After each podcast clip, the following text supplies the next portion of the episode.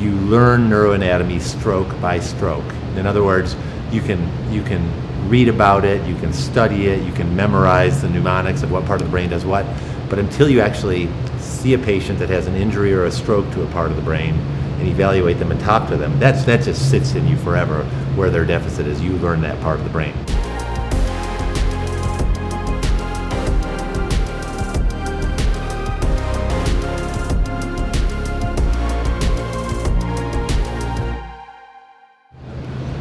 Everybody. Dr. Larson here. Podcast number four, On Call with Dr. Larson. I just finished my call. It was busy. It was very busy. There were traumas, broken neck, subdural hematomas. Um, I have to, uh, one of the things that I really, uh, really am respectful of at my hospital here. I was, it was uh, Friday night. Friday night? Yeah, Friday night. I looked at my phone to kind of figure out this, but uh, we, we're a level two trauma center, um, which means we have a certain level of trauma. The regional trauma, the level one trauma center in our area is in Seattle, Harborview Medical Center, and uh, we're here in, in Coeur d'Alene, um, a smaller community. It's a level two trauma center, so we really high level of function. At 7:12 p.m., I got a phone call from the, emer- the emergency room. The doctor had seen a patient that had fallen. The patient fell and hit his head and was confused. He sent him to get a CAT scan of his head. On the way back from the CAT scan, the patient crashed, meaning he became unresponsive. He just he deteriorated neurologically. He actually blew a pupil. Uh, he hadn't blown a pupil yet. Uh, blowing a pupil is when you're, you, that happens when the pressure in your brain gets so great on one side that it presses upon the nerve going to the eye and it, the eye stops working. And that's an ominous sign of herniation happening, which would lead to death. So the patient is coming back from the CAT scanner and it deteriorates to the point where they call me, they intubate the patient, put a breathing tube in. The CAT scan shows a, a hematoma, a large subdural hematoma. Gosh, in this guy, measured over two centimeters in thickness, pressing upon the brain, and the brain was then pushing downward uh, against the optic nerve, and he blew a pupil. I said, get him to the OR. I was in my car. Get him to the OR. Um, at 7:14, I called the OR, and uh, I said, "We're bringing a patient. He's downstairs in the ER. Get him to the OR." The next time I looked at my watch or the clock was after the craniotomy had been done, the blood clot had been removed, and the, I'm staring at the brain now relaxed because the pressure's off, and it was 8:03 p.m. And that is just awesome. I don't think I've, we've ever I've been in a situation where it's been that fast and good, and that that just comes from, I mean, the way the system works at my hospital. And so I'm pretty proud of that. I'm proud to be a part of that. And uh, anyhow, so that was, a, and, and, and, and the great news is this gentleman went from a blown pupil to a reactive pupil. He then woke up after surgery and is going to be okay. So I'll, I'll think he's having some medical issues. He's, he's a little bit older, but if we can get him through these, you know, neurologically, it's a save. So that that feels really, really good. So thank you, hospital, and everybody involved. It was I was just a small part of that, but an effective part of that, and that was great. Um, broken necks, uh, you know, uh, some um, trauma, trauma, trauma, lots of trauma. One case that really got my attention, as, and they all do, is, is a woman that uh, came back after having a seizure, and after after she had the seizure, it was identified that she had a, a mass in her brain, and the mass in the brain was in a part of the brain called the right parietal lobe. So once the seizures were under control, we had to make definitive plan to take out that mass. And when you're dealing with, as a neurosurgeon, when you're dealing with operating on the right brain versus the left brain, generally speaking, you're a little more relaxed operating on the right brain because the left brain is felt to be the dominant hemisphere, and the right brain felt to be the non-dominant hemisphere. And really, that's a that, that's objectively and uh, um, when you really look at somebody and see the results of a right brain versus left brain surgery, that's that's the case. Or a right brain versus left brain injury, that's the most obvious case. But in actuality, the right brain houses a lot, a lot of uh, very, very important function. In fact, I mean, uh, you know, it's it's felt to be the it, it, there's a there, it's felt to be the master, the master side of the brain, uh, dealing with the emissary part of the brain. The master is the right, the, le- the emissary is the left. I'm sorry. So this tumor was in the this mass was in the the, the right parietal lobe. So I did all the surgical planning, and looked at all the anatomic landmarks. And I'd like to, I think, spend a little bit of time today going over brain anatomy, in particular parietal lobe anatomy. I brought with me some props. You know, here's a skull. Here's what it looks like. Okay, and so um, this is a plastic one. Inside there's a brain, and I'm going to kind of go through this. These, this one has some plates on it, kind of showing you know different different plates you'd use to re- reconstruct the the, the, the the skull when you're done operating. But in this in this case, here's the right, here's the left. The brain is divided into frontal and front and back. Okay, so there's the frontal lobe in the front, and everything in the front is up here. Everything in the back, you have the parietal lobe, the temporal lobe, and the occipital lobe. The parietal lobe is this area back here. If you take off the skull, the brain's going to have covering on it called the dura, so I'm going to kind of like take the dura off here. Put the brain back in here. So here's your brain, right? This brain has a sulcus, the central sulcus. Everything up here is frontal, temporal lobes down here, parietal lobe, occipital lobe, here's the cerebellum. The function of the right parietal lobe and the left parietal lobe is is the left brain. This is more abstract. This is more like numbers, um, diagrams, speech, action.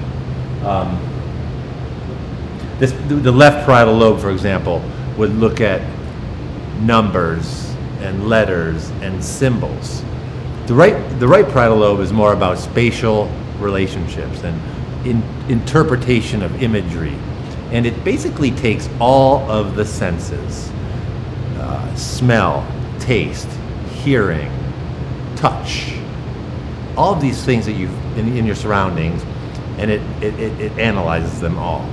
So it has a major impact on how you, the person, respond to the world. Because once you once you, you have your, your sort of your, your you, you develop your response, everything will then shift to the frontal lobes where you will act. So the the right parietal lobe, although it doesn't control, for example, speech, it doesn't control how you talk. That's all left-sided. It's left temporal. So uh, if you have an injury to your left temporal lobe posteriorly, you can develop a condition called aphasia, which is catastrophic. Either you can't understand, or you can't express, or both. And that's a very difficult way to live. The, the, right, the right side of the brain is a little less the, um, obvious, but in this particular patient, I, I spent a lot of time with her surgical planning, how I was going to resect this lesion, how I was going to decide how much to resect. If it was a malignant tumor, um, it would change my, my the, the aggressiveness of the resection. How much deficit? The preoperative discussion with her was how much deficit are you willing to have? Are you willing to be paralyzed on the left side of your body for me to remove this this this whole mass? That wasn't necessary, but um, it, I was actually able to remove the tumor to take it out. And objectively, when you examine her, she awakes immediately. She moves her left and her right. She answers questions. She recognizes. But now I get to learn what that part of the brain really does because now I'm seeing her in the days postoperatively and get to have a discussion with her. And you've heard, uh, I think you've heard me say before, um, I was taught, you, and it's true, you learn neuroanatomy stroke by stroke. In other words, you can, you can read about it, you can study it, you can memorize the mnemonics of what part of the brain does what, but until you actually see a patient that has an injury or a stroke to a part of the brain, and evaluate them and talk to them, that's, that just sits in you forever where their deficit is. You learn that part of the brain. And that held true. Here I had a patient that had this, this tumor, this mass in the right parietal lobe. And I didn't know her before the seizure that she had. And I really didn't, um, you know, everything was so, once you, you get diagnosed with something like that, all, all mechanisms turn to how do I treat this? You know, how do I take care of this problem? Um, so I didn't really get to get into her emotions and her thought processes. I, I asked a little bit about what, what it was like, what were the weeks leading to the seizure like, and, and she had some confusion. She had some, she described what I think would be confusion with understanding the sentences around her. You know, as, as she's inputting information, the the process isn't evolving. Is not being processed. The the the, the, the uh, information is not being processed as it normally would. Now, in this mass, there is still functioning brain. It turned out that this is probably we're waiting for pathology, but it's probably a, a lesion that started there, didn't metastasize somewhere, somewhere else. So it started there, and it's sort of within it is normal brain. That has to come out to take this out, and that did come out.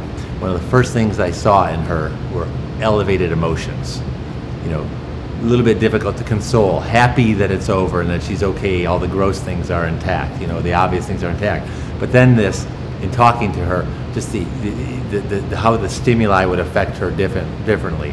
Now, you know, she's she's going home on her own. She's for, if you met her, if, if somebody who didn't know her met her on the street and started talking to her, you would know nothing is wrong. But there's a higher level of function in the brain.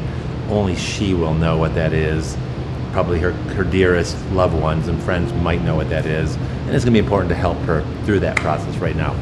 The guy I told you about that had the emergency surgery, um, right hemispheric subdural hematoma, non dominant hemisphere. Had that been the left hemisphere, had that injury been on the left hemisphere, I probably, as most neurosurgeons would, have done, I would have taken a, given it a second thought. Do I rush off to surgery in this guy who's got this tremendous left hemispheric injury because because when that clot comes out, the function that resides in the left hemisphere, the function that resides on the, on the left side of the brain, you have speech, you have recognition and understanding, you know, and, and that's one of the most obvious things. When you're engaging with somebody and they can't talk to you or they're mumbling things that don't make sense or they don't even recognize you that's that's that's really not compatible with a functional recovery. So I would have thought twice about rushing to surgery. Again, the right hemisphere, not so important, you know, at least in general terms, but it really is very, very important. Um, I rushed him to surgery. At surgery, once the clot was removed, once his life was saved, you can see where the bleeding was coming from. The bleeding was coming from an injury in the posterior right temporal lobe.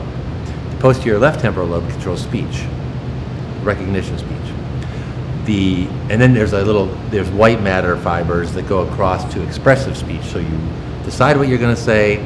White matter goes across and to the frontal area where you express. Receive in the posterior brain, express in the anterior brain. Okay, the sensory brain versus the frontal brain, the action brain. Um, that, that temporal lobe injury has amounted to some seizure activity. We, we've not yet woken him up fully to be able to talk to him. He's still got a breathing tube in. It should be coming out, and we'll be able to, to, to speak with him more, and, and, and I'll learn what that little piece of the brain does.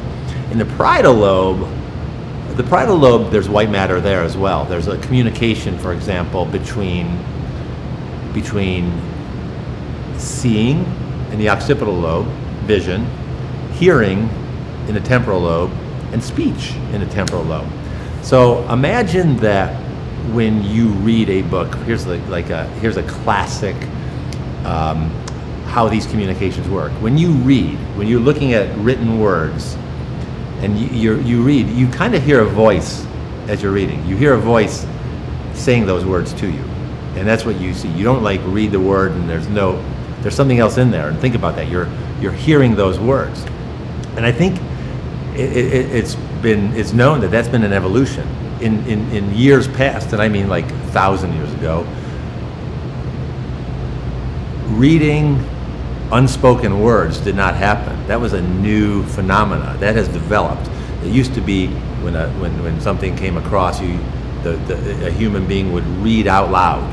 That's how you do this. I you know, the the enemies are coming, versus just quietly looking at it. You know, the enemies are coming. So that those associations, those connections, those white matter connections that happen in this area, not to be overlooked. So, anyhow, big week on call, uh, moving experience with some traumas, but in particular, I got t- some time too to really do a more cerebral, if you will, no pun intended, approach to a to a problem, relearn some neuroanatomy, have a successful operation where she, she had this tumor taken out and now is going to go to recovery. We'll see what the pathology of the tumor is. Hopefully, it's more on the benign side of things. Um, we'll see how things develop for her, uh, you know, and uh, more to come on that. This is On Call with Dr. Larson. Thank you for watching.